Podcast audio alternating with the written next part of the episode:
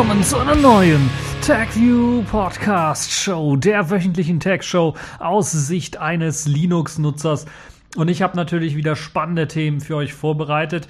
Diesmal ohne die Kategorien in dieser Woche. Warum das Ganze? Nun ja, ich will die Folge nicht allzu lang machen. Wir beschäftigen uns natürlich mit der WWDC 2017 oder wenn man es deutsch aussprechen möchte, deutsch aussprechen möchte, heißt es ja WWDC 2017. Äh, da gibt es ja jede Menge Neuigkeiten und News und das wird wahrscheinlich so die erste große Hälfte äh, dieses Podcasts dann äh, beinhalten. Aber wir wollen natürlich bei diesem wunderbaren schönen Tag. Danke. Ein Tag zum Sonneputzen, ne? Genau, da wollen wir natürlich dann auch äh, mal richtig einsteigen in Sachen Technikthemen. Dann haben wir auch noch den neuen Chrome bzw. Chromium in Version 59, weil ich ja immer äh, immer wieder vom Firefox berichte und auch mal von neueren Versionen, aber fast nie, also fast, fast eigentlich noch nie vom Chromium oder vom Chrome berichtet habe. Na ja doch. Habe ich mir gedacht, diesmal möchte ich das dann auch mal machen in der neuen Version. Da gibt es auch einige spannende Features für Linux-Nutzer und die möchte ich dann erwähnen. Dann äh, schauen wir noch mal so ein bisschen auf Netzpolitik, nämlich ein Drucker verrät eine Whistleblowerin. Und ihr habt es vielleicht schon gehört, dass in den USA eine neue ja, NSE-Akte geleakt ist und dass die Whistleblowerin, die das gemacht hat, dann tatsächlich auch irgendwie gefasst wurde.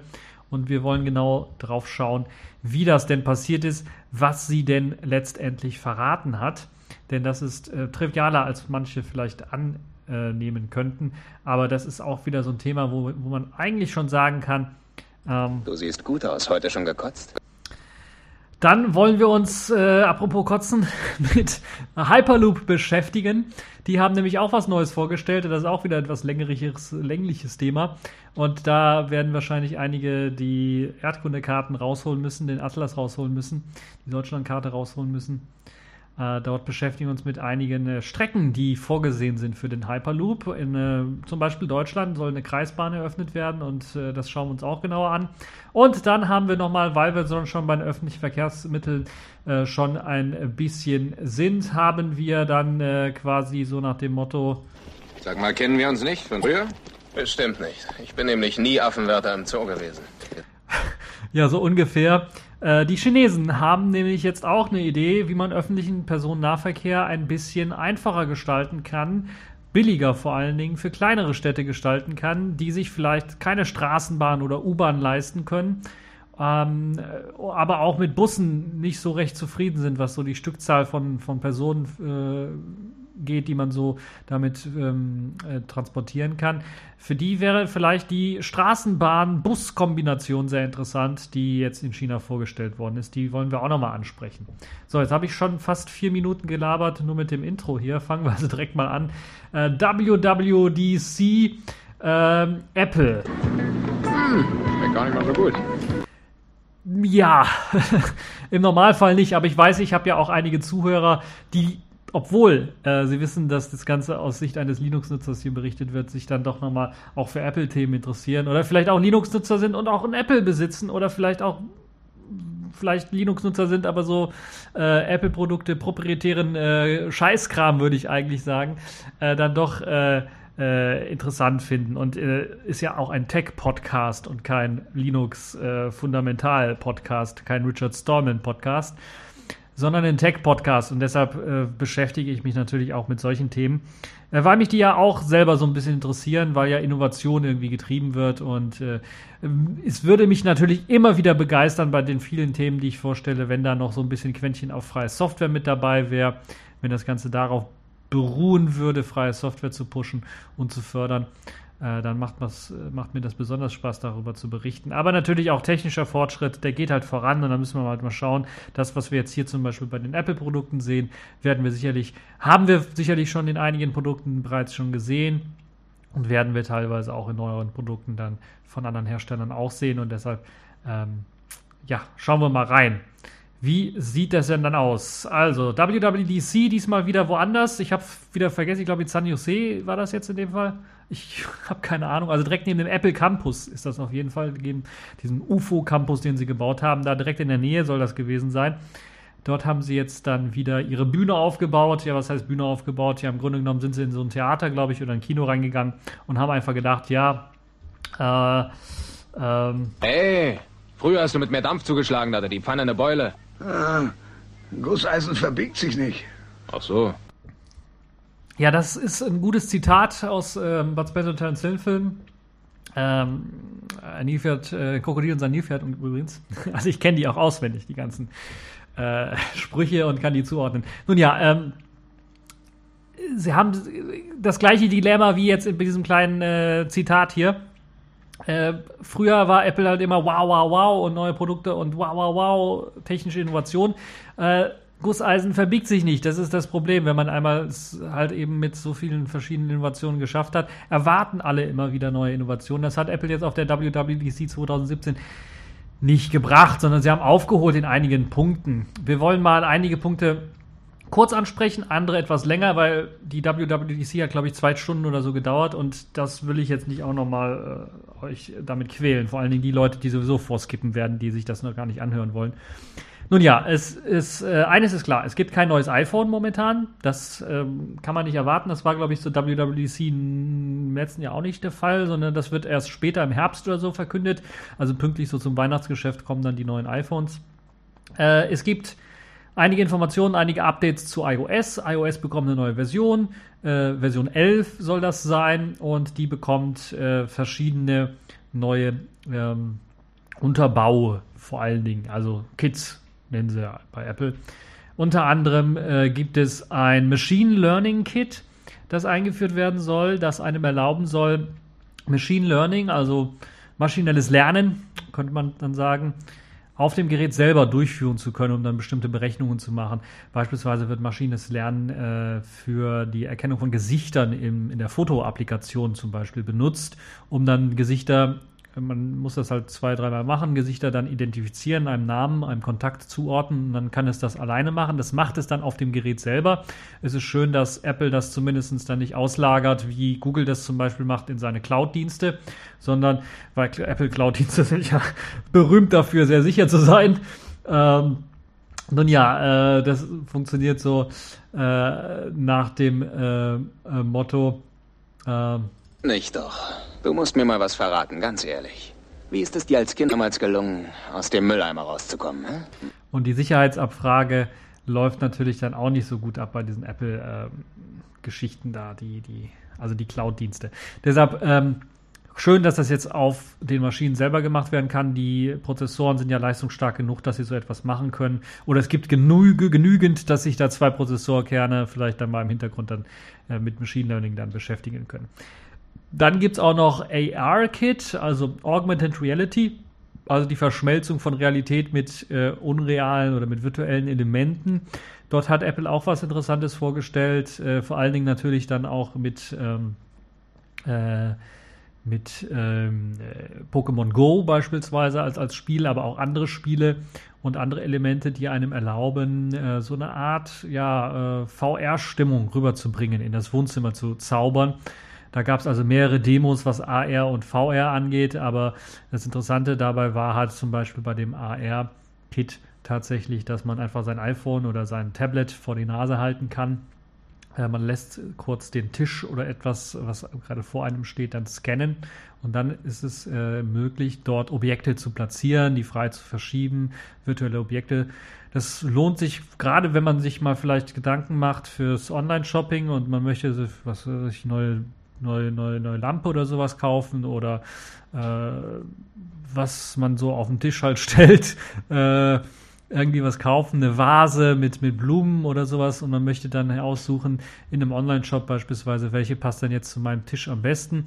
Ähm, da kann man dann halt mithilfe dieses AR-Kits dann wirklich den, den äh, ähm, Tisch scannen und es erzeugt dann wirklich realitätsgetreu auf diesem Tisch ähm, diese Vase und man kann dann auch mit dem Tablet rumgehen und das sich von allen Blickwinkeln anschauen. Also eine sehr schöne Geschichte. Das ist so, glaube ich, der Hauptanwendungszweck. Natürlich auch Spiele können damit gemacht werden und das ist natürlich auch interessant, wenn man das, was man vielleicht als Kind in seiner Fantasie immer sich vorgestellt hat, auf dem Tisch mit den kleinen Lego-Figurchen oder was man da gerade zur Hand hatte, sich dann die schönsten Welten vorgestellt hat, äh, in denen man dann versinkt und gespielt hat. Das kann man jetzt mit AR-Kit dann vielleicht für die Erwachsenen unter uns, die dann nicht mehr so viel Fantasie haben, sich dann tatsächlich auch von anderen erzeugen lassen. Und das ist sicherlich eine sehr tolle neue Technologie, die ja auch in anderen Produkten bereits schon Einzug gehalten hat, aber die sicherlich auch jetzt in der Zukunft dann äh, immer mehr an Bedeutung gewinnt. Äh, Online-Shops habe ich ja bereits gesagt, wo man dann wirklich mal austesten möchte, wie sieht denn das Teil überhaupt aus. Ich kann mir das nicht nur vorstellen für Einrichtungsgegenstände, sondern ich könnte mir das durchaus auch vorstellen, ähm, als eine Art Ersatz zu den 3D-Ansichten, die man auf Webseiten so kennt, von Produkten, die man kaufen kann, wo man dann vielleicht mit dem Mauszeiger das Ganze dann irgendwie bewegen kann und von allen Seiten angucken kann, ist, glaube ich, das für Smartphone, äh, das, das, Kauferlebnis auf einem Smartphone oder auf einem Tablet, wo man dann äh, um das Produkt rumgehen kann sich das anschauen kann von allen Ecken und Enden, sicherlich eine, eine hm, andere Erfahrung, sagen wir mal so, als auch mit dem Mauszeiger auf einem 2D-Oberfläche dann rumzuklicken. Deshalb könnte ich mir durchaus vorstellen, dass das andere Hersteller auch äh, mit aufgreifen werden und dass das ziemlich groß wird. Kommen wir von iOS 11, da gibt es natürlich noch viel, viel mehr Geschichten von iOS 11 und ein paar werde ich gleich nochmal ansprechen, wenn es zu den neuen iPads kommt. Aber kommen wir mal von dem AR-Kit, weil das passt so gut zu macOS High Sierra, also die neueste Version. Da haben sie sich sehr kreativ, äh, sehr kreativ gezeigt ähm, äh, und so quasi nach dem Motto. Wenn du denkst, du hast einen Dummen vor dir, bist du an der richtigen Adresse. Davon bin ich überzeugt. Haben sie einfach gesagt, okay, die, der neue Codename von äh, macOS äh, werden vor Sierra ist jetzt, das ist eine etwas bessere Version, High Sierra, also die etwas höhere Sierra. Ähm, das sind übrigens, glaube ich, Berge, wenn ich nicht, nicht komplett irre, da in Mountain View, California. Ja, High Sierra kommt mit zwei neuen großen Änderungen daher. Natürlich kommen auch viele, also Machine Learning Kit und Gedönse wird da sicherlich auch mit drin sein. Viele der Geschichten also von iOS wird es dort auch geben.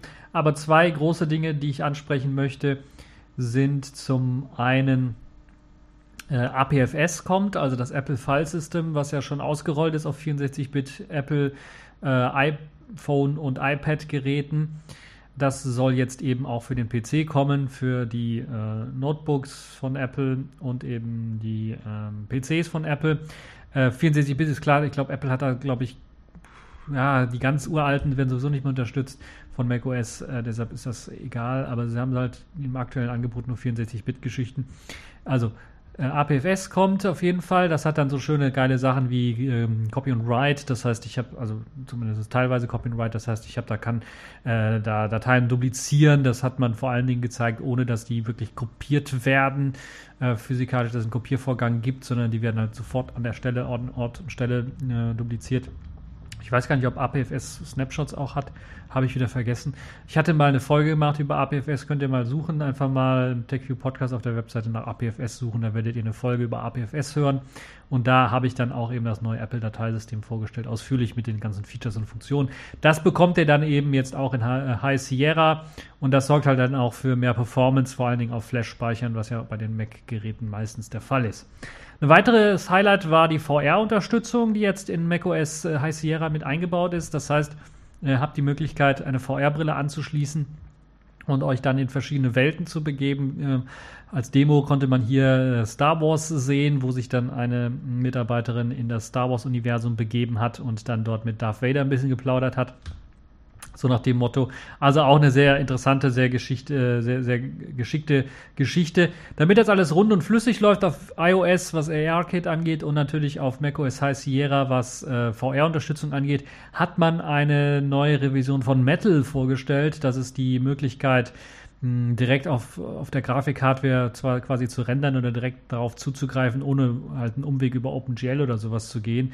Also das, was Vulkan für die restlichen Plattformen ist, das ist im Grunde genommen äh, Metal für macOS. Apple hat das sogar, glaube ich, als einer der ersten tatsächlich in ihr Betriebssystem mit implementiert und hat jetzt Revision 2 vorgestellt, das noch mehr Performance rausholen soll und für die Entwickler vor allen Dingen noch äh, vereinfacht werden soll und äh, die sollen halt noch granularer, granularer und feiner einstellen können, was sie denn tatsächlich auf der Grafikkarte rendern wollen. Das sorgt halt eben dafür, dass die VR-Unterstützung ziemlich flüssig läuft, ohne großartige Probleme. macOS selber bekommt auch noch verbesserte Standard-Apps. Dazu gehören zum Beispiel die Fotos-App, die auch mit Machine Learning jetzt oder mit Machine Learning Kit äh, besser zum Beispiel Gesichter erkennen sollen können. Ähm, äh, erkennen sollen kann. So heißt es, glaube ich, richtig grammatikalisch. Äh, Splitscreen gibt es jetzt bei dem äh, Mail-Programm, wenn ihr im Vollbild seid. Das ist also auch sehr schön. Das wird sicherlich auch bei anderen Programmen möglich sein, aber im Mail-Programm hat man das demonstriert. Das heißt, wenn man äh, Applikationen in Vollbild packt, kann man jetzt eben ähnlich wie in einem Tiling Window Manager, wenn man da einfach mal einen neuen eine neue E-Mail schreiben möchte oder sowas, dann wird halt eben ein Splitscreen gemacht. Das heißt, die neue E-Mail kommt rechts und links sieht man halt noch das alte Fenster. Also Tiling Fenster Manager Kap äh, Capabilities, äh, Fähigkeiten, das ist zu Deutsch, eben jetzt auch im Vollbildmodus für einige Apps unter macOS. Ähm, dann äh, zusammen mit dem macOS Support in macOS High Sierra bekommen MacBooks jetzt den Support für externe Grafikkarten spendiert. Der war ja vorher nicht so richtig drin. Der ist jetzt hundertprozentig drin. Das heißt, äh, die werden auch mit Metal 2 genutzt werden können und bieten einem dann die Möglichkeit, einfach es äh, gab schon erste Demonstrationen, wo das gezeigt worden ist auf macOS High Sierra.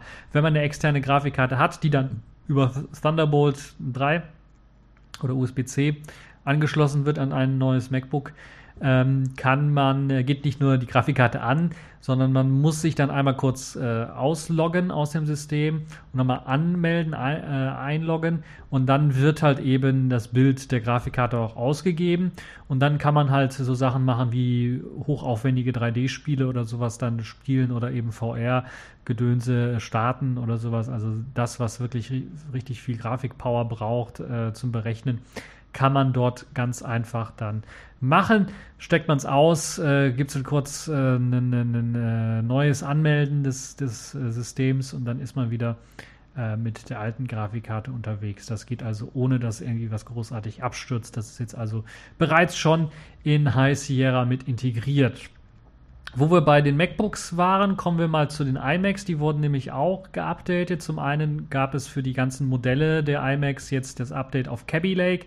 Äh, bei MacBooks übrigens auch das Update auf Cabby Lake, also die neueste Intel-Generation ist da mit an Bord. Das hat äh, ja etwas länger auf sich äh, warten gelassen. Das ist jetzt hier mit gemacht. Das, der tolle Nebeneffekt bei Cabby Lake und den iMacs ist, vorher waren die iMacs mit festverlötetem RAM und festverlötetem Prozessor zu haben. Jetzt soll es nach ersten Aussagen von Leuten, die eben einen iMac sich geholt haben, ähm, um herausnehmbare gesockelte Prozessoren und sogar Arbeitsspeicher handeln.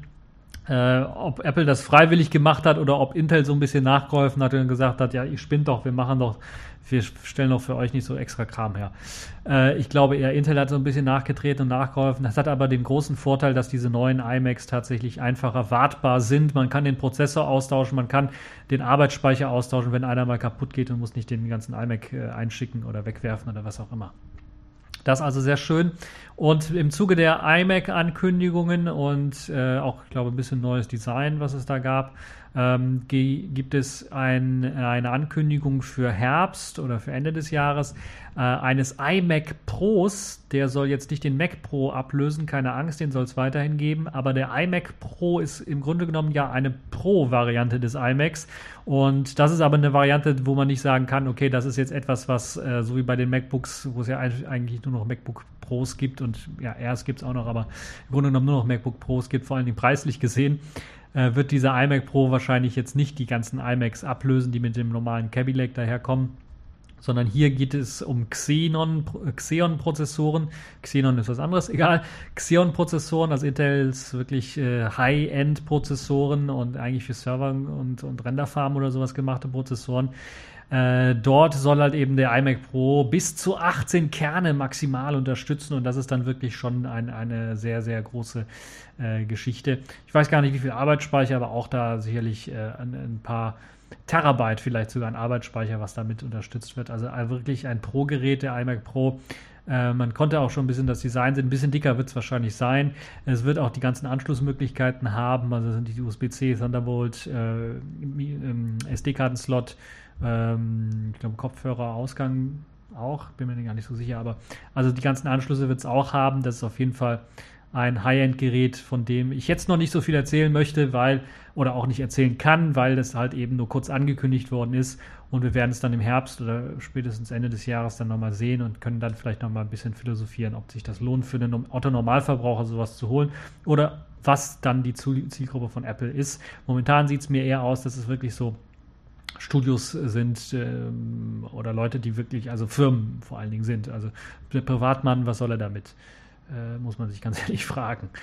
Ähm, selbst bei Videoschnitt, da reicht ein normaler iMac sicherlich aus oder sogar ein MacBook. Ja, kommen wir vor den äh, Computern zu den Tablets. Dort gibt es nämlich auch was Interessantes und schließt sich der Kreis im Grunde genommen wieder zu iOS.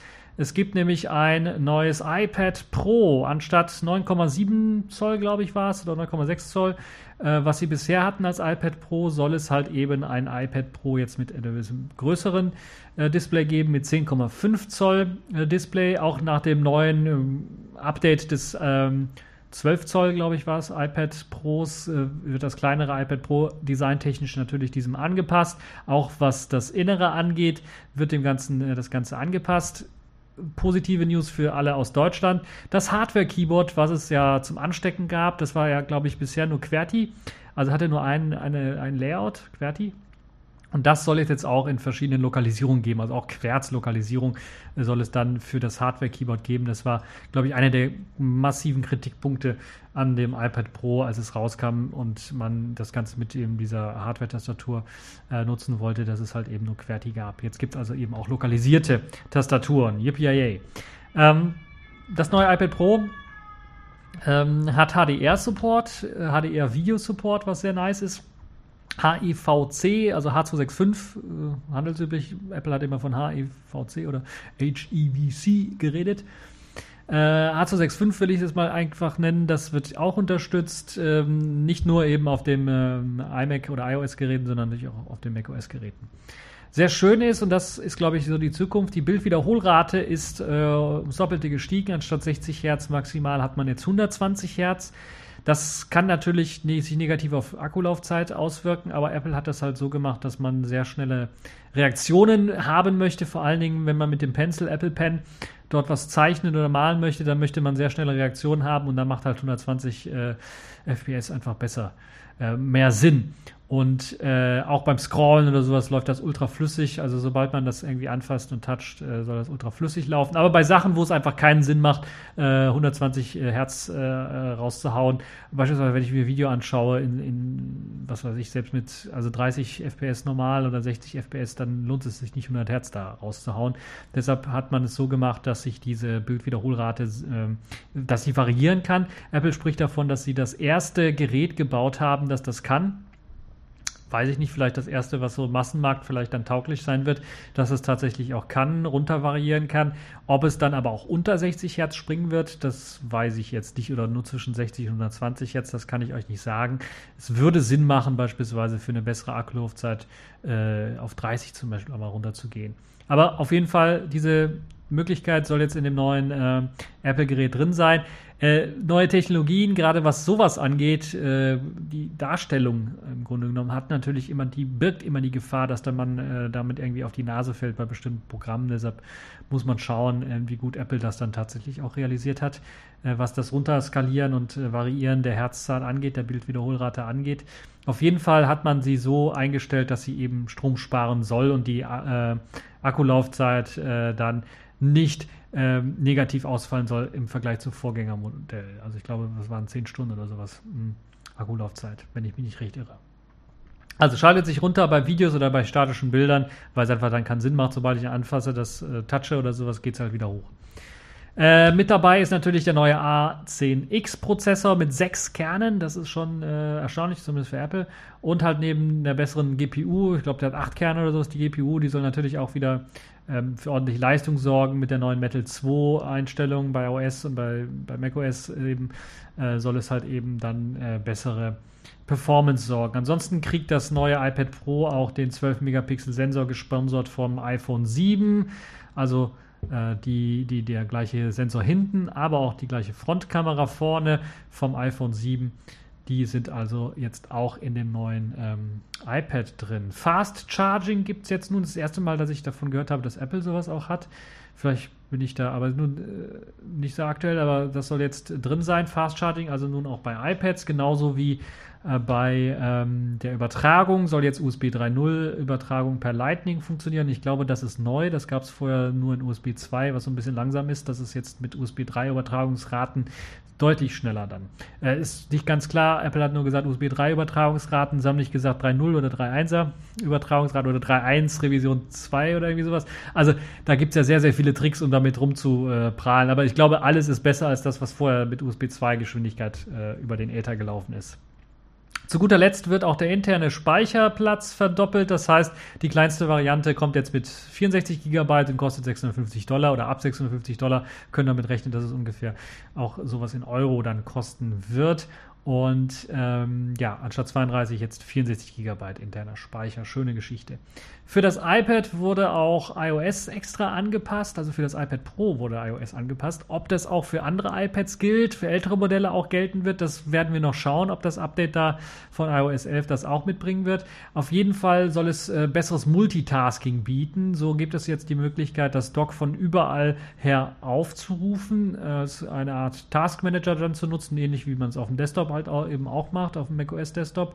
Und man kriegt eine Wischgeste daher, die einem erlaubt, von unten einfach nach oben zu wischen. Und das macht im Grunde genommen äh, WebOS Multitasking, beziehungsweise ja, die, von der Wischgeste her das, was man auch beim BlackBerry 10 OS gesehen hat, diese Multitasking-Ansicht äh, aufrufen, wo man in kleinen Fensterchen dann, also verkleinerten Fenstervorschauen, dann die offenen Programme sehen kann. Man kriegt aber auch gleichzeitig noch das Control Center eingeblendet, wo man dann schnell das WLAN an- und ausschalten kann und solche Geschichten. Und natürlich unten auch noch der Stock eingeblendet, wo man dann eben auch zwischen den Programmen Programmen hin und her schalten kann.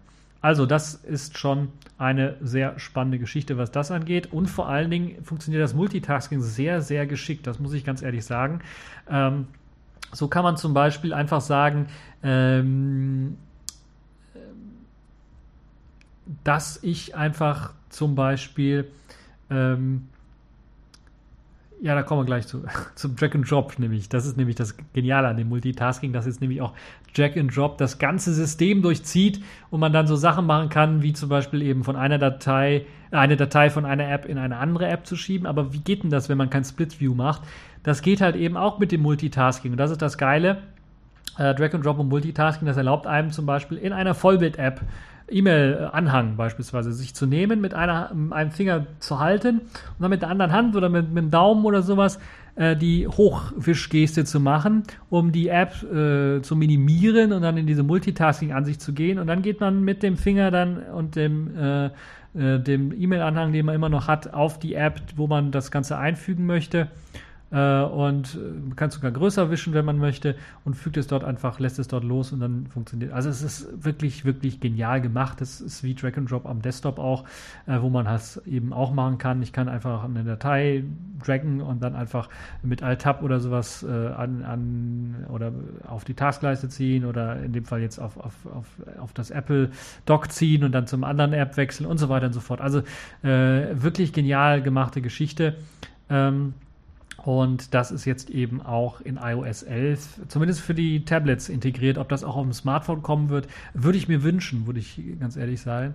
Äh, ich habe zwar kein Apple-Smartphone, aber ich würde mir das wünschen, dass mal die Apple-Nutzer wirklich so ein richtiges Multitasking mal erleben können. So ein richtiges äh, Selfish OS, BlackBerry 10-mäßiges, WebOS-mäßiges äh, Multitasking weil das ist, äh, macht viele Dinge einfach viel schneller und viel besser. Und gerade dieser Drag-and-Drop-Support ist wirklich, so wie er jetzt implementiert ist, wirklich äußerst äh, sehr gut gelungen, also äußerst gut gelungen.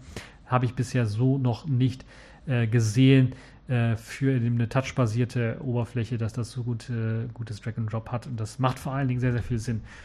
Ja, Drag-and-Drop-Support jetzt endlich mal auch auf äh, Smartphone und Tablet-Geräten zu sehen. Ja, ähm, Beide Anwendungen, wie gesagt, müssen für Drag and Drop nicht im Split View laufen, damit das funktioniert, sondern das lässt sich so äh, gestalten. iOS 11 auf dem iPad Pro beinhaltet auch äh, eine ganze Reihe von äh, lang ersehnten neuen Apps, äh, die auch eine Zeitenwende so ein bisschen bei Apple bedeuten, weil vorher hat Apple immer gesagt, das brauchen wir nicht. Es gibt nämlich jetzt eine Files-App, also einen Dateimanager zum besseren Arbeiten mit Dateien, der jetzt integriert worden ist. Und ähm, es ist noch nicht so, wie man sich das vorstellen könnte, dass man da wirklich, äh, wie beim Android, wenn man sich da so ein äh, Ghost Commander oder so installiert, dann einfach mal ins, in Slash Root reingucken kann oder sowas, sondern man hat dann halt nur sein Home-Verzeichnis und dann unter verschiedene Ordner, äh, dann beispielsweise Bilder oder Musik und so weiter und so fort. Aber es ist schon mal ein Fortschritt äh, hin oder weg von der Devise, man braucht sowas nicht, mit Dateien arbeiten, sondern wir haben nur noch Apps und dort werden Dateien geöffnet und die haben dann die Apps, die haben dann eine eigene Liste von Dateitypen, die sie nur unterstützen und so weiter und so fort, was ja bisher äh, Usus war bei den Apple iOS-Geräten. Das ist jetzt nicht mehr der Fall.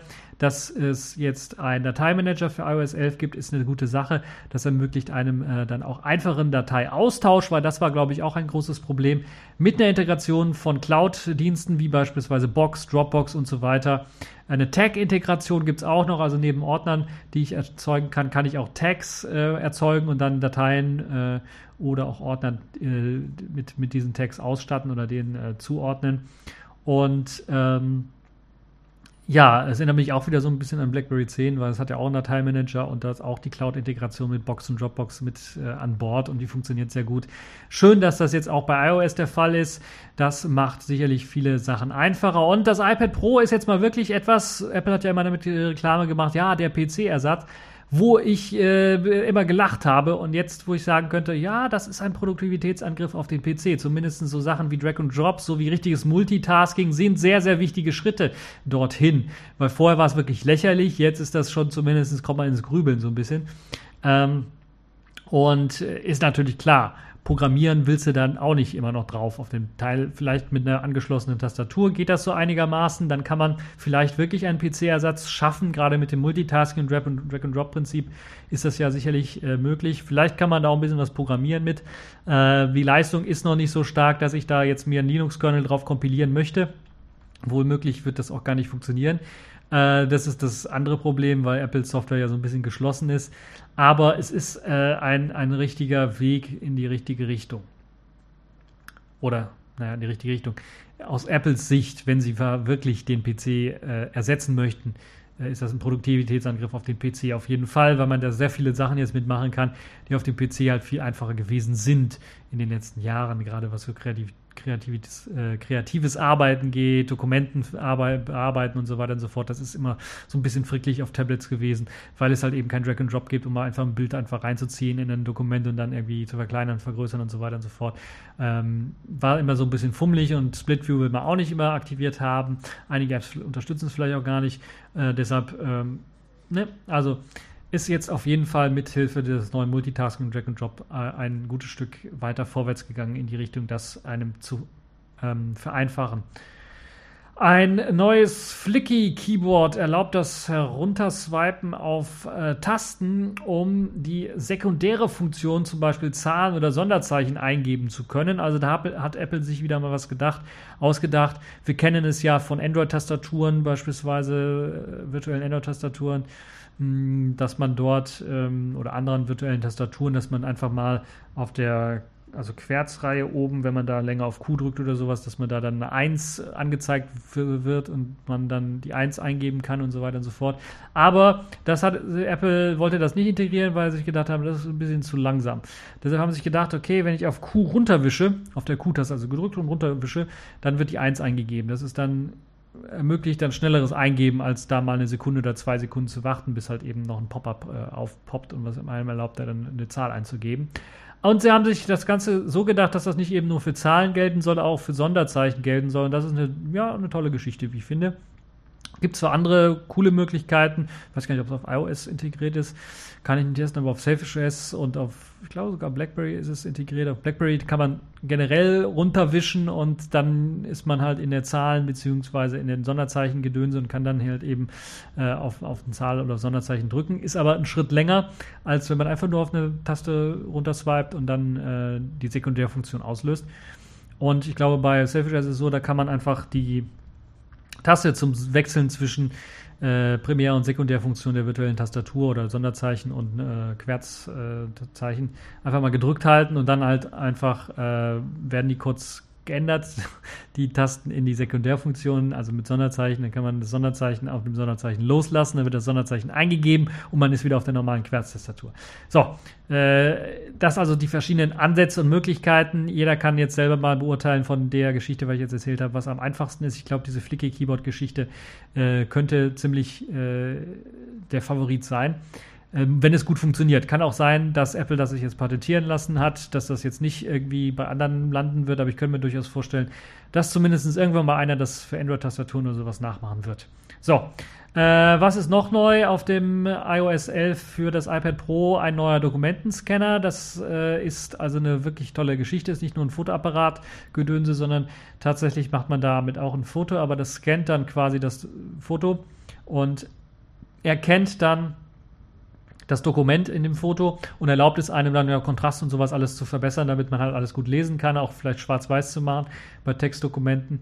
Äh, und es erlaubt es einem dann, das auch als PDF-Dokument dann irgendwie ähm, äh, zu bearbeiten natürlich. Man kann dann mit dem Pencil dann direkt, äh, wenn es um Vertrag oder sowas geht, dann unterschreiben direkt, äh, ausdrucken lassen, also zum Drucker schicken oder als PDF abspeichern und dann später irgendwie oder als E-Mail-Anhang oder sowas senden. Das funktioniert halt eben auch. Schöne Geschichte. Dokument Dokumentscanner habe ich auch bereits schon auf meinem Smartphone. Das ist also eine äh, tolle Geschichte und äh, sollte eigentlich äh, eine Selbstverständlichkeit sein. Jetzt ist es auch in iOS 11 mit integriert. Auch produktivitätssteigernd. Eine neue Screenshot-App erlaubt das einfache Bearbeiten von Screenshots mit Annotationen. Dort kann man also ganz einfach sagen, okay, das ist jetzt der Button, den ich meine, also einkreisen mit roten Kringel oder sowas. Das ist also auch eine tolle Geschichte, äh, die es einem erlaubt, dann äh, vielleicht Hilfestellung oder sowas für einige Leute zu geben. Ein äh, neuer Lautsprecher ist das nächste, was Apple vorgestellt hat, äh, mit Überwachungsfunktion im Grunde genommen. Also wir kennen ja schon, ähm, also das jetzt erstmal alles zum iOS, äh, iPad-Gedönse. Kommen wir mal zum nächsten. Zweiten großen Neuer, äh, Neuerung, die vorgestellt worden ist, die vorher schon äh, bekannt war. HomePod nennt sich das Ganze. Und nein, damit ist nicht äh, die Klobrille gemeint, für einige meine, oder der, ja, der Sitz zum Geschäfte machen, sondern ähm, es ist tatsächlich ja ein, ein Klon für, also Siri-basierendes Lautsprecher-Mikrofonsystem über, mit Überwachungsfunktion im Grunde genommen, was man von Alexas, ähm, äh, wie heißt es jetzt, Echo Dot, äh, Echo, wie ist es, Amazon Echo kennt. Äh, das ist also sowas ähnliches, nur halt mit einem besseren Lautsprechersystem. Äh, Apple verspricht da, weil sie sich mit Musik auskennen, bessere Musikgeschichten äh, ausliefern zu können. Also das ist ein bisschen was dicker, fetter als das Teil. Äh, bietet sieben Lautsprecher äh, quasi für den besten Audiogenuss, äh, strahlen einmal rundherum ab, sollen die Möglichkeit haben, dann automatisch erkennen zu können, ob sie jetzt sehr nah an einer Wand stehen oder wo sie gerade sich im Raum befinden. Und dann sollen sie halt die Möglichkeit haben, dann, wenn sie nah an der Wand stehen, beispielsweise die Lautsprecher so einzustellen, die am nächsten an der Wand sind, dass die halt eben äh, die Lautstärke bringen oder so funktionieren, dass sie halt eben äh, als äh, davon ausgehen, dass sie äh, von der Wand reflektieren, äh, reflektierten Audio-Kram äh, ausgeben sollen. Das soll halt den Audiogenuss äh, deutlich erhöhen. Das soll vor allen Dingen, also es klang sehr, sehr gut. Auch die Demo ähm, klingt alles danach, dass das ziemlich viel Gehirnschmalz reingesteckt worden ist, das äh, möglichst perfekte Audio zu schaffen mit eben einem äh, kleinen Lautsprecher, also kleinen, relativ, aber kleinen Lautsprecher. Äh, also gerade für Audiophile die sich nicht mehrere Boxen oder sowas aufstellen wollen, vielleicht eine interessante Geschichte. Also sieben Lautsprecher quasi für den besten Audiogenuss. Ein Subwoofer gibt es ebenfalls. Äh, der ist mit an Bord. Der führt nach oben, interessanterweise und soll halt für den Bass sorgen. Äh, damit eben diese ganzen Berechnungen und so weiter, damit das alles funktioniert, muss auch ein dementsprechend etwas stärkerer Chip drin stecken. Deshalb hat Apple sich nicht äh, lumpen lassen und sich einen A8-Chip ausgedacht, den alten Apple A8-Chip genommen und den als zentrale Prozessoreinheit quasi dort eingebaut. Der steuert halt das Ganze, der hat also genu genügend Leistung, ist genug äh, stromsparend, um halt eben äh, dann äh, stromsparend und genügend Leistung zu bringen für den Kram. Echo Cancellation und Multiraumanalyse, um Musik eben am besten in einem Raum zu verteilen, ist halt mit an Bord und das sorgt halt eben, der A8-Chip sorgt halt dafür, damit das wunderbar läuft. Natürlich gibt es die Anbindung an Apple Music, damit, äh, damit man halt Musik streamen kann und abspielen kann. Es gibt dazu Äh, sechs Mikrofone auch noch, die dann zur Steuerung benutzt werden können, weil so ein richtiges Display hat das Ganze nicht. Also ähnlich wie bei dem Echo von Amazon hat man hier halt die Möglichkeit, das Ganze mit Sprache zu steuern. Apple betont hier, ähm, dass man sehr äh, ja, auf Privatsphäre betont ist, aber ich habe irgendwie den, den Sinn noch nie verstanden von diesen äh, Abhörstationen in sich im eigenen Haus aufzustellen. Ich würde mir auch keinen Fernseher kaufen mit einer Kamera und mit Mikrofon. Wer weiß, wer dann zuschaut, was ich gerade vom Fernseher treibe. Das ist auch nicht immer lustig. Ähm, und ähm, also nee, oder einfach mal in die Wohnung lauschen oder sowas. Das wäre ja, äh, eine Kamera ist ja jetzt nicht eingebaut, soweit wir wissen, aber äh, hat Mikrofone, die dann da lauschen. Und Apple betont zwar, ja, äh, dieses Hey Siri, was man braucht, um das Ganze zu aktivieren, das würde lokal äh, erkannt und dann würde erst eine Internetverbindung aufgebaut werden. Ja, ja, wer es glaubt, wird selig. Und die ist dann natürlich auch verschlüsselt und anonymisiert, sodass nicht zurückverfolgt werden kann und so weiter und so fort. Also Apple beteuert das Ganze alles so ein bisschen. Äh, aber ich, also wirklich, vielleicht nicht Apple, aber von irgendeiner anderen Firma würde ich mir doch wirklich mal wünschen, dass die sowas einfach mal lokal machen. Also einfach, also kann mir keiner sagen, dass es nicht funktioniert. Das geht, das kann man auf jeden Fall machen. Man muss dann zwar das Teil öfters updaten, es ist vielleicht ein bisschen was größer, hat dann irgendwie einen kleinen Flash-Speicher, eine SSD im M2-Format und muss dann vielleicht mal ein bisschen was mehr Strom fressen, weil da jetzt mal, äh, was weiß ich, da äh, ein 2 GHz ARM-Chip äh, mit vier oder acht Kernen drin steckt. Äh, um das Ganze zu verarbeiten und, und äh, so weiter und so fort. Aber das ist möglich. Also kann mir keiner erzählen, dass es nicht möglich ist, eine normale Spracherkennung auch lokal auf dem Gerät machen zu können. Äh, viel Speicher in kleinster Form kann man reinwerfen, größere Prozessor, ich glaube Apple A8-Chip reicht sogar auch dafür aus, dass auch lokal ausgewertet werden kann, ohne eine Internetverbindung, was derjenige jetzt da gesagt hat. Warum wird die Internetverbindung gebraucht? Natürlich, und Apple macht sich da einfach, ähnlich wie bei Amazon, weil sie natürlich dann meistens Informationen aus dem Internet irgendwie laden wollen. Wenn ich jetzt frage, wie hoch ist der Eiffelturm oder sowas, dann muss die Information ist ja nicht dann lokal gespeichert, sondern wird aus dem Internet bei Wikipedia oder was, was auch immer dann einfach heruntergeladen und mir dann aufgesprochen. Ähm, klar, sicherlich, ich habe nichts dagegen, wenn das so gemacht wird, dass im Internet die Informationen dann rausgesucht werden. Was ich aber möchte, ist, eine Garantie dafür, und das ist, außer ich schalte das irgendwie frei, dass alles, was ich sage bei dem Mikrofon und die Auswertung meiner Stimme nicht online geschieht, sondern offline in meinem Zimmer. Auf dem Gerät selber. Es ist stark genug, dass es das kann. Das Argument, das Hauptargument ist natürlich, ja, wir verbessern ja immer diese Stimmanalyse und den ganzen Kram. Ganz ehrlich, wenn ich jetzt hier mir mein äh, Google Now mit einem alten Android 5 und, und nicht geupdatet und so weiter und so fort, wenn ich das ausprobiere, ähm, als ich es ausprobiert habe, damals, als es rauskam und ich das ausprobiert habe oder was eingegeben habe oder was gesprochen habe, meine ich, äh, und jetzt ein paar Jahre später, ich sehe da, ich höre da, also ich merke da keinen Unterschied, was die Intelligenz angeht. Es kann da sein, dass da sich einiges geupdatet hat, dass es die Erkennung besser ist für einige Dialekte oder sowas, aber das ist meistens so marginal, dass sich das einfach wirklich nicht lohnt, sowas dann zu machen. Und wenn, dann machen wir es doch so, ja, wird eine Update-Datei verteilt. Äh, übrigens auch wieder ein wichtiger Punkt, weil, ja klar, sichere Verbindung, die da aufgebaut wird. Wahrscheinlich SSL, damit wenn eine Verschlüsselung da ist irgendwie, dann wird der Audiostream sicherlich auch nochmal verschlüsselt. Ja, aber das Teil muss ja auch geupdatet werden. Das muss ja auch diesen SSL-Gedönse, wenn es geknackt wird, also muss auch mal geupdatet werden. Läuft ja ein normaler Server drauf oder irgendwas ähnliches. Oder äh, ein Client-System. Also das muss halt irgendwie auch mal geupdatet werden. Und da ist es halt eben auch wichtig, dass solche Updates eingespielt werden müssen. Und ja klar, die werden vielleicht äh, einfach jetzt im Hintergrund automatisch gemacht, komfortabel für den Nutzer, wenig komfortabel für die Privatsphäre und so, weil man weiß nicht, was alles freigeschaltet wird, was alles noch gemacht werden kann, äh, wenn dann schädliches Update oder so eingespielt wird, weil jemand den Server gekabert hat. Alles möglich. Naja, äh, das so, so meine kleinen, mein kleiner Rausholer, ähm, was das angeht. Also einige werden sich freuen, dass jetzt auch mal Siri im Wohnzimmer stehen zu haben und mit dem zu reden, mit dem oder der zu reden. Ich glaube, es gibt ja auch eine männliche Stimme von Siri. Ähm, ja, mh, mm, hat natürlich dann auch HomeKit-Anbindungen. Das heißt, ich kann sagen, Siri, mach mal, hey Siri, mach mal Musik. Oder hey Siri, mach mal das Licht an. Ich habe das jetzt extra so provokant gesagt für einige Leute, die das vielleicht schon zu Hause haben, stehen haben, dann äh, irgendwann mal, wenn sie das in fünf Jahren hören und dann die deutsche Variante da ist, äh, dass es dann auch funktioniert eventuell. Nun ja, ähm, Da habe ich auch wieder einen Punkt angesprochen in fünf Jahren in Deutschland, äh, weil das Ganze natürlich erstmal in den äh, englischsprachigen Räumen äh, zur Verfügung stehen wird, also USA, Großbritannien, Australien. Das ist halt, äh, sind die drei äh, Märkte, die angestrieben, äh, angestrebt werden.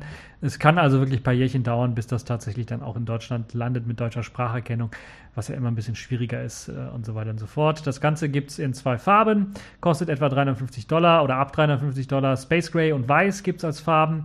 Und natürlich kann es halt eben äh, es ist ein Klon von Amazon Echo, kann aber da, dadurch überzeugen, dass es halt ein besseres Lautsprechersystem hat, zumindest auf dem Papier. Wie es in Wirklichkeit aussehen wird, werden wir sehen, wenn das Ganze, das äh, Ganze auf den Markt kommt. Ich glaube, Ende des Jahres oder im Herbst kommt es auf den Markt und dann kann man äh, auch die ersten Tests dann sehen, vielleicht im englischsprachigen Raum. Und dann wissen wir mehr. Also lokalisierte Version gibt es noch nicht. Ähm, könnt ihr, müsst ihr ein bisschen was länger warten. Alle zwei Jährchen auf jeden Fall. Äh, bis das dann auch in Deutschland erscheinen wird. So, jetzt haben wir genug Kram zu Apple geredet. Ich hätte eigentlich nur eine Folge WWDC machen können. Ihr habt schon gemerkt, wir haben jetzt schon 45 Minuten über Apple geredet. Einige werden jetzt äh, gemerkt haben, okay, ich mach mal, äh, ich skippe mal vorwärts, weil Apple-Kram will ich mir nicht antun. Äh, machen wir aber weiter mit äh, dem nächsten Thema. Chrome und Chromium 59 sind rausgekommen. Ich berichte ja immer über Firefox. Jetzt habe ich gedacht, Chromium muss ich auch nochmal berichten. Die neue Version ist nämlich jetzt wieder rausgekommen, fixt natürlich wieder zahlreiche Sicherheitsupdates und Lücken, einige in theoretischer Natur, andere natürlich, die auch äh, konkret irgendwie ausgenutzt werden können und unbedingt eingespielt werden müssten dann in der neuen Version. Aber mh, hm, äh, daneben gibt es natürlich auch insbesondere für Linux-Nutzer einige neue Features und Funktionen, zum Beispiel der sogenannte Headless-Modus, den es übrigens exklusiv für Linux- und macOS-Nutzer gibt. Der ermöglicht es, den Browser zu starten, auf einem Server zum Beispiel den laufen zu lassen, um nur Screenshots oder sowas äh, von bestimmten Seiten zu machen. Das heißt, der Headless-Modus startet, ohne dass eine grafische Oberfläche gestartet wird, sondern es läuft dann halt einfach so und kann Kommandos empfangen und die kann man dort eingeben. Geh auf Seite so und so, mach mal einen Screenshot äh, und speichere den Screenshot hier und da äh, hin. Gerade für Webserver oder sowas könnte das zum Beispiel interessant sein.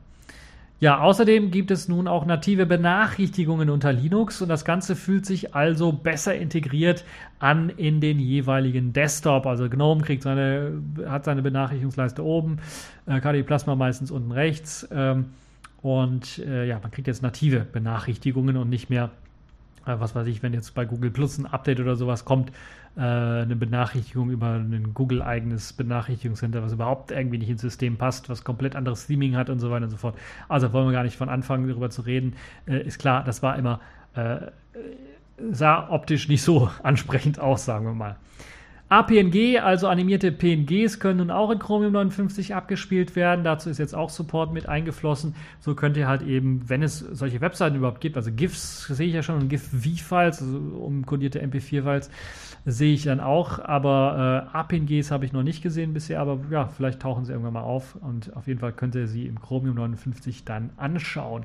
Für alle Plattformen gibt es einen neuen Einstellungsdialog, der orientiert sich an das Material Design was man von Android her schon bereits kennt.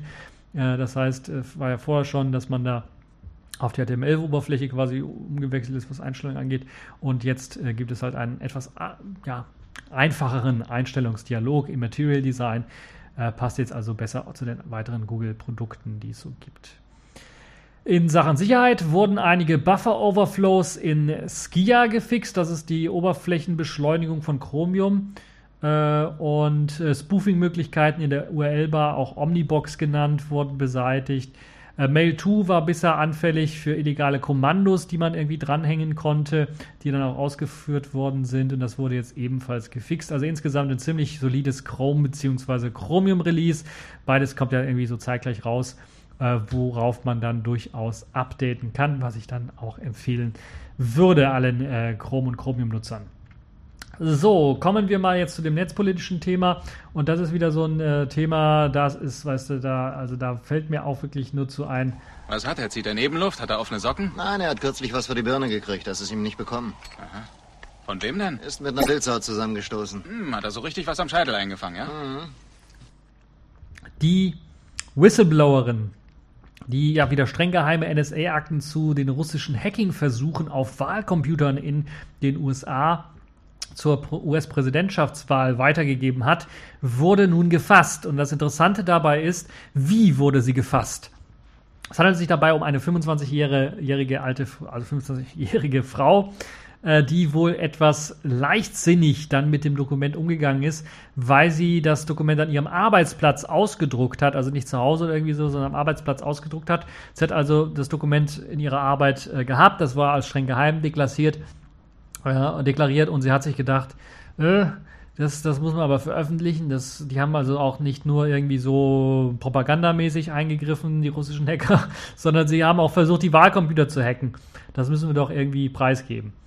Nun, sie wurde geschnappt, weil der Fingerabdruck des Druckers sie verraten hat.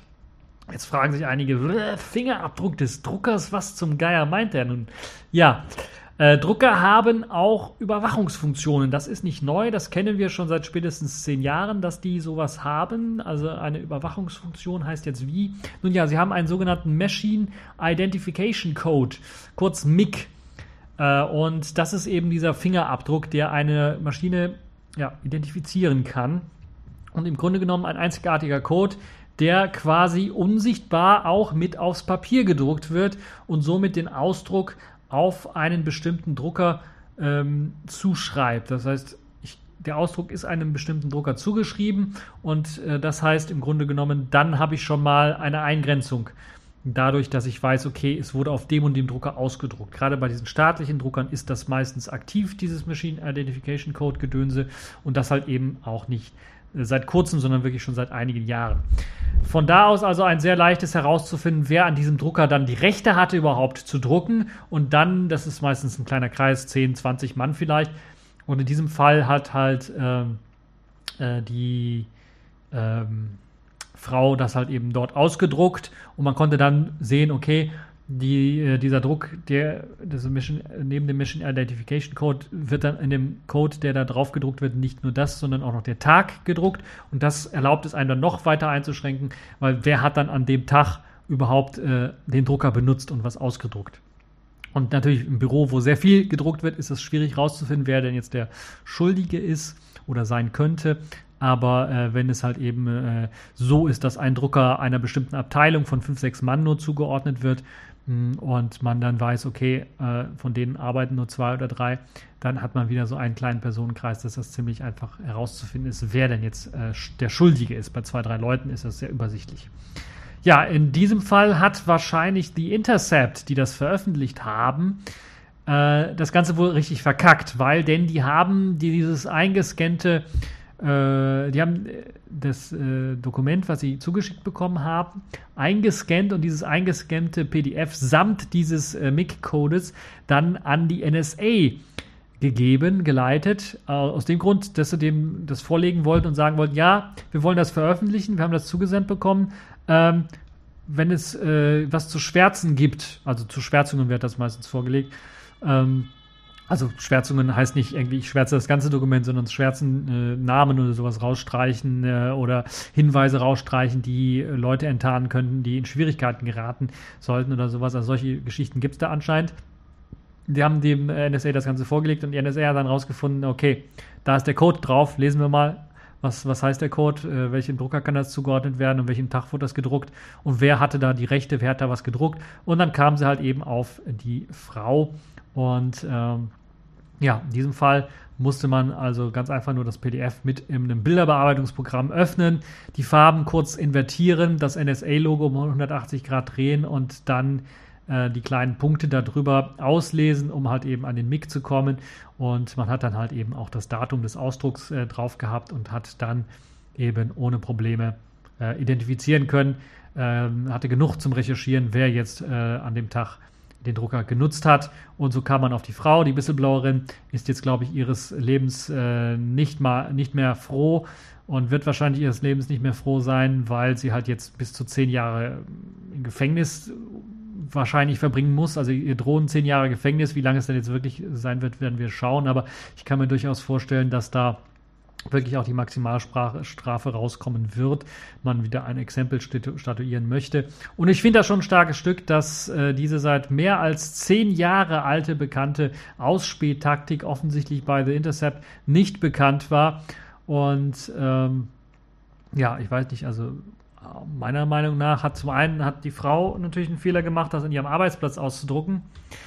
Äh, erster großer Fehler, aber dann, dass die Intercept dann das nicht gemerkt hat und nicht gewusst hat und nicht mal beprüft hat, ob da nicht ein geheimer Code drauf ist, der eben den, den Whistleblower oder die Whistleblowerin in dem Fall preisgibt, ist natürlich ein anderes äh, beschämendes Beispiel dafür, dass man, wenn man was äh, whistleblowen möchte, das dann, dann äh, wirklich doch ziemlich genau machen sollte und vielleicht mal selber vor allen Dingen auf die Hinweise äh, achten muss, um sich nicht selber verraten zu können. Man kann sich da also nicht darauf verlassen, dass eben die Zeitungs- äh, oder Medienanstalten dann äh, auf sowas richtig gut vorbereitet sind und einem dann sagen, okay, hier, äh, wir, wir filtern das alles und gucken, ob da nicht irgendwas ist, was auf, auf dich zurückfallen könnte. Oh, und das haben sie anscheinend nicht gemacht, sind sie nicht zu in der Lage, deshalb muss man das selber machen und das ist natürlich ein starkes Stück, wie ich finde. Nun ja, das dazu kommen wir zum nächsten und da müsst ihr jetzt eure Atlasse rausholen, eure Atlanten rausholen, so heißt es glaube ich korrekt, äh, oder ihr habt die Karte im Kopf, so wie ich. Äh, Hyperloop hat eine Kreisbahn für Deutschland geplant, zumindest hat Hyperloop One Konzepte für Trassen in der EU vorgestellt und eines der Länder ist halt eben Deutschland und spannend ist da wirklich die ganze Idee rund um Deutschland. Man möchte nämlich das Ganze, also verschiedene Städte in Deutschland oder ganz Deutschland im Grunde genommen in einem Kreis äh, fahrenden Hyperloop äh, dann miteinander verbinden. So soll man von Hamburg nach Berlin fahren können, von dort aus nach Leipzig, von dort aus nach Nürnberg, von dort aus nach München, von dort aus nach Stuttgart, von dort aus nach Frankfurt, von dort aus nach Köln und dann halt von Köln wieder nach Hamburg. Da hat man quasi einmal eine Runde um Deutschland gemacht, natürlich Mitteldeutschland da irgendwie ein bisschen was ausgespart, aber ja, was soll's. Also einmal so eine Hyperloop-runde Strecke, die dann durch ganz Deutschland führt, 2,5 Stunden soll das nur dauern, einmal eine Runde äh, zu fahren, also von Hamburg nach Hamburg quasi, einmal rundherum durch ganz Deutschland in 2,5 Stunden. Das ist schon richtig, richtig hammermäßig geil. Äh, und äh, weil wir natürlich sagen müssen, 2000 Kilometer äh, kann man sich dann so hinter sich lassen und das ist schon richtig, richtig krass. Ähm, interessant ist das gesamte Konzept nicht nur für Passagiere, die sich so einen Inlandsflug dann eventuell sparen könnten und trotzdem mindestens genauso schnell an ihrem Zielort ankommen wie bei einem Flug, sondern auch natürlich für Güter, die dann ziemlich schnell vom Hamburger Hafen aus in andere Teile Deutschlands transportiert werden können. Äh, beispielsweise nach Köln, von Hamburg nach Köln oder sowas irgendwie, weil Köln großes Logistikzentrum zum Ausfliegen von Waren und äh, äh, macht vielleicht Sinn. Ne? Wenn das benötigt wird. Äh, neben Deutschland wurden auch andere Stre Strecken vorgestellt für andere Länder. Ähm, zum Beispiel die Niederlande wurde dort vorgeschlagen, die mit 428 Kilometer eine etwas kürzere Strecke hat. Äh, eine deutlich kürzere Strecke, die dann von den Städten Amsterdam, Rotterdam, Eindhoven, Den Bosch, Arnheim und äh, Lelystad miteinander äh, verbinden soll. Kein Kreisverkehr in dem Fall, sondern tatsächlich ein, eine Strecke im Grunde genommen. Äh, in Großbritannien gibt es sogar gleich drei Konzepte für Trassen, äh, die im Gespräch sind. Die starten, also zwei von denen starten in Glasgow und führen über Edinburgh nach News Newcastle. Und die kürzere dieser Strecken führt dann äh, über Leeds nach Manchester und Liverpool. Also eine Strecke von etwa 545 Kilometern, also ein bisschen was länger als das, was in äh, Holland, in, in der Niederlande geplant ist. Äh, die andere, die längere Strecke von den beiden führt dann von Newcastle nach Nottingham und von dort aus nach Cambridge nach London und von dort aus geht das dann über Oxford und Bristol nach Cardiff, also in Wales. Ähm, und das hat dann eine längere Strecke von etwa 1060 Kilometern. Und die dritte Trasse ist eine, die ist wohl mit dem Teufel verbunden, irgendwie, nämlich die hat eine, ist mittelgroß, hat eine äh, äh Streckengröße von 666 Kilometern und soll die Städte Edinburgh mit London verbinden, mit Zwischenstopps in Manchester und Birmingham, also eine viel einfachere äh, Strecke, zumindest auf dem Papier. In Spanien hat man sich auch eine Strecke ausgedacht, äh, die soll 629 Kilometer lang sein und von Madrid über Algeciras und die Meerenge von Gibraltar dann nach äh, Tanga in Marokko gehen. Und die ist da auch eben äh, geplant dafür. Mit 451 Kilometern plant man eine Strecke von der Mittelmeerinsel Korsika nach Sardinien, also von einer Insel zur nächsten. äh, die miteinander zu verbinden. Also eine sehr kleine äh, Strecke gibt es auch noch. Die plant man dann, könnte es anders sein, von Helsinki nach Tallinn. Dort ist ja eh etwas weniger los, aber 90 Kilometer lange Strecke also die zwei Städte miteinander verbindet. Und der letzte Vorschlag für eine Trasse liegt in Polen und soll von der Hauptstadt Warschau über Skierniewice, Lodz, Sirac und Oels nach Breslau gebaut werden. Also auch eine Strecke von 451 Kilometern. Äh, und es ist wieder auch keine Kreisstrecke oder sowas, sondern tatsächlich Hin- und Her-Strecke im Grunde genommen.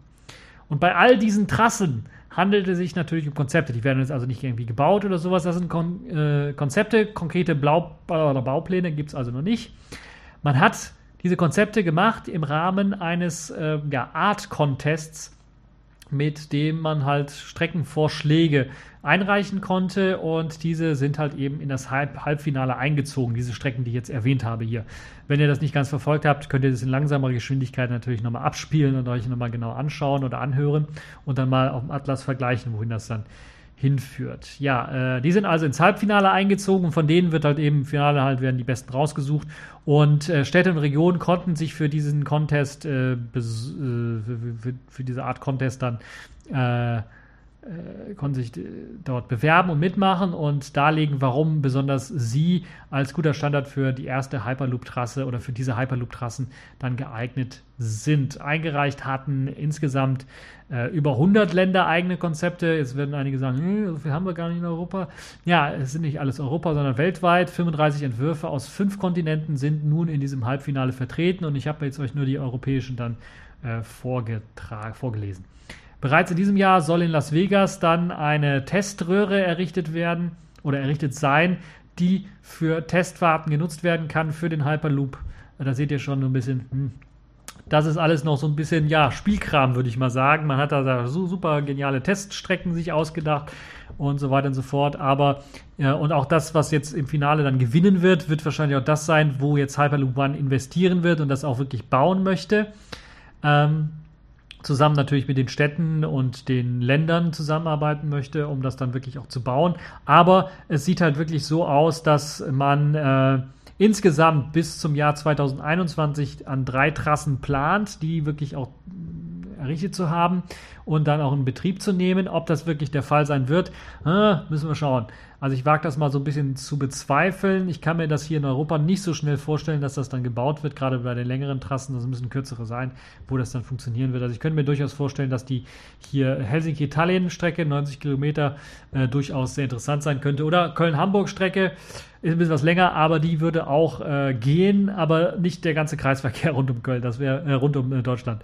Äh, rund um Köln ist auch gut, aber rund um Deutschland äh, ist, glaube ich, nicht so äh, der, äh, also das, was langfristig als Ziel ausgelegt sein könnte, aber das wird nicht bis 2021 da sein. Das äh, wird einfach zu lange dauern, also das wirklich zu machen. Außerdem ist man, hat man ja noch nicht mal einen Test, äh, man hat also den, den Waggon, der fehlt noch, also dieser Test, äh, ja, Luftpost-Test-Gedönse, äh, wo man sich reinsetzen möchte. Das, also die, die Teströhre ist auch noch nicht richtig fertig, die muss auch noch errichtet werden. Jetzt erst einmal für die Testfahrten.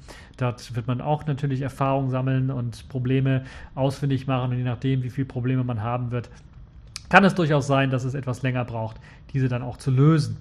Ähm, Ende des Jahres, wie gesagt, ist der Contest dann beendet und der Sieger steht dann fest. Ein bisschen träumen kann man ja schon mal. Aber bevor das Ganze noch äh, nicht getestet wurde, sind solche Trassen halt nichts anderes als Träume.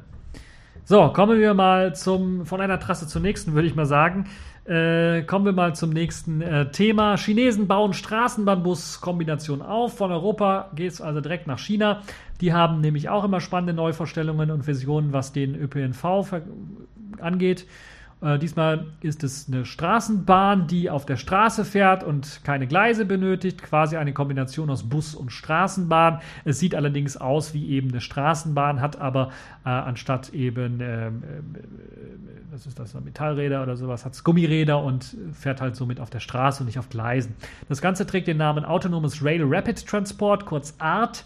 Und das Ganze soll möglichst autonom fahren können. Deshalb orientiert sich das Ganze an gelb gestrichelten Linien, die auf der Straße angebracht werden müssen oder anders gestrichelten, andersfarbig gestrichelten Linien, auf jeden Fall gestrichelten Linien, extra Linien, die eben für dieses ähm, autonomes Rapid, äh, Rail Rapid Trend, ach, auf Art auf jeden Fall gedacht sind oder gebaut worden sind oder an, eingezeichnet worden sind. Also gestrichelte Linien, daran soll es sich orientieren. Es soll möglichst autonom fahren, das heißt, es orientiert sich an diesen Linien und bricht dann auch nicht nach links oder rechts aus.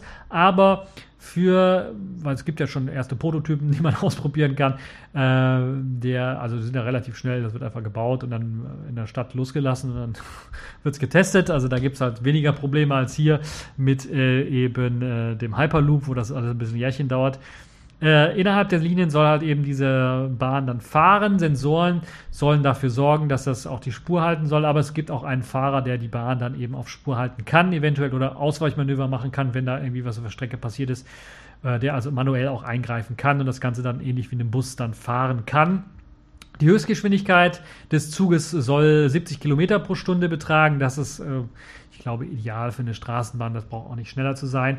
Und für den Elektromotor der äh, natürlich im Zug drinsteckt, benötigt es keinen Eingriff, großen Eingriff in die Straßeninfrastruktur. Das heißt, es braucht keine Oberleitung oder irgendwelche Gleise oder sowas verlegt werden müssen, um das Ganze dann mit Strom zu versorgen, sondern äh, die Stadt braucht im Grunde genommen nur diese gestrichenen Linien zu machen und halt eben diesem ÖPNV, also dem Verkehrsmittel, äh, dann äh, Rechte einzuräumen.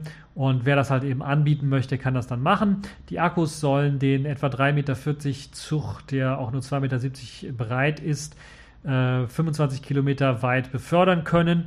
Das heißt, er muss natürlich dann, je nachdem wie groß die Stadt ist, eine Großstadt, Köln beispielsweise, na, da ist es vielleicht äh, auch möglich, aber wenn, ein paar Mal hin und her zu fahren, aber dann irgendwann ist es natürlich der Akku aufgebraucht, aber der Zug braucht dann auch nur 10 Minuten lang geladen zu werden, um halt eben 25 Kilometer wieder weit fahren zu können. Das ist also auch schon mal nicht schlecht. Der erste Prototyp, der jetzt entwickelt worden ist, hat eine Länge von 32 Metern und dort passen dann etwa 300 Passagiere hinein.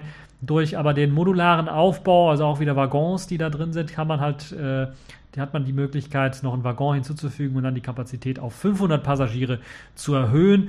Und das ist, glaube ich, dann äh, durchaus äh, vertretbar. Also selbst Großstädte habe ich, glaube ich, äh, noch keine größeren, äh, also deutlich größeren Züge da gesehen, die dann also ich glaube 400, 200 in jedem Wagen oder sowas, weil hier in Köln, glaube ich, ist es, wenn ich mich nicht komplett irre, oder sind es 200, 300, irgendwie sowas. Also es ist auch nicht deutlich mehr. Aber gedacht ist es natürlich nicht für Großstädte, sondern die haben ja die Mittel, finanziellen Mittel oder äh, nicht nur Straßenbahnen zu bauen, sondern sogar U-Bahnen zu bauen und da zu graben. Hier in Köln haben wir es auch versucht.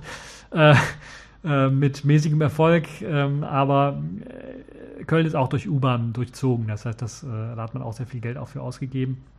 Und das funktioniert also. Es ist nichts für Großstädte, sondern es ist für kleinere Städte gedacht, die eben auch einen ÖPNV haben wollen, jenseits von einem Bus, der dann nur jede Stunde oder jede halbe Stunde mal fährt, weil sich sonst irgendwie nicht lohnt oder sowas. Ähm, ja, da muss man schauen ist, das ist eher für mittelgroße Städte, glaube ich, gedacht. Also Köln ist schon zu groß, aber was weiß ich, kleinere Städte mit, mit äh, halb so großer Fläche äh, halb so großer Einwohneranzahl, das wäre vielleicht etwas, wo man dann Geld sparen könnte, gerade auch vielleicht junge, neue Städte, die aufgebaut werden oder äh, Gebiete, wo man eben eine Stadt, Stadt etwas größer machen möchte, äh, Leute also angelockt hat und dafür Geld ausgegeben hat, Firmen anzulocken, äh, was weiß ich, Studentenstädte beispielsweise oder sowas und dort halt eben äh, keine also gerade auch jüngere Städte vor allen Dingen, dort halt eben keine Möglichkeit hat eben oder auch finanziell nicht die Möglichkeit hat, eine Straßenbahn aufzubauen mit Oberleitung und mit, mit Gleisen und vielleicht auch äh, die Bodengeschaffenheit so schlecht ist, dass man auch keine U-Bahn bauen kann, äh, man dann sich dann denkt, okay, man spart äh, relativ viel Geld, wenn man halt eben diese Kombination aus Straßenbahn und Bus miteinander verbindet. So kann man sich einen Bus sparen und hat halt eben eine Kombination für beides, was eben die Möglichkeit hat, äh, relativ flexibel zu sein und auch andere Strecken fahren zu können. Überall, wo ein Auto hinfahren kann, kann halt eben auch das Teil hinfahren, muss halt nur diese gestrichelten Linien haben. Äh, ich weiß gar nicht, ob das sich, äh, ob das speziell gestrichelte Linien haben muss oder ob es sich eventuell auch umprogrammieren lässt, äh, dann sich an die normalen äh, Verkehrslinien äh, dann irgendwie zu orientieren. Muss man mal schauen. Auf jeden Fall ist das eine sehr interessante Idee, wie ich finde. Und ist natürlich nichts für Europa, gehe ich mal stark von aus. Also hier entstehen ja wenig neue Städte irgendwie. Äh, vielleicht mal was für den, ähm, wenn wir irgendwann mal in, ja, hier in Deutschland wird es wahrscheinlich noch 50, 60 Jahre dauern, in den autofreien äh, Städte, quasi wirklich, wirklich, autofreie Städte dann errichten wollen und den Verkehr, wirklich den Autoverkehr äh, aussperren aus Städten oder vielleicht auch aussperren müssen, wegen äh, zu hoher äh, Stickoxidbelastungen und so weiter und so fort, dass wir dann vielleicht auf solche Mittel als ÖPNV auch setzen könnten, die Straßen, die da sind, dann auch sinnvoll zu nutzen und dann fahren halt oder dürfen halt dann in, innerhalb der Städte nur noch solche ähm, Straßenbahn-Bus-Kombinationen fahren und die Leute transportieren. Ja, das ist auch wieder so eine Traumgeschichte, eine Traumidee, wie ich finde. Und äh, mit dem schönen Traum und einem hoffentlich guten Wetter möchte ich euch äh, entlassen aus diesem TechView Podcast. Quasi, ich weiß, es war ein bisschen lang, eine, über eine Stunde ist er gegangen. Es war halt einfach WWDC und da gab halt so viel von zu berichten. Ich dachte mir auch kurz, ja, ich werde nur WWDC machen, aber dann kamen noch andere Themen rauf und ich, ja, habe die dann auch noch reingepackt. Äh, ich hoffe, ihr verzeiht es mir die Leute, die zumindest keine Apple-Fans sind. Und äh, ja, ansonsten habt noch eine schöne Zeit. Das war's für diesen TechView Podcast und bis zur nächsten Folge.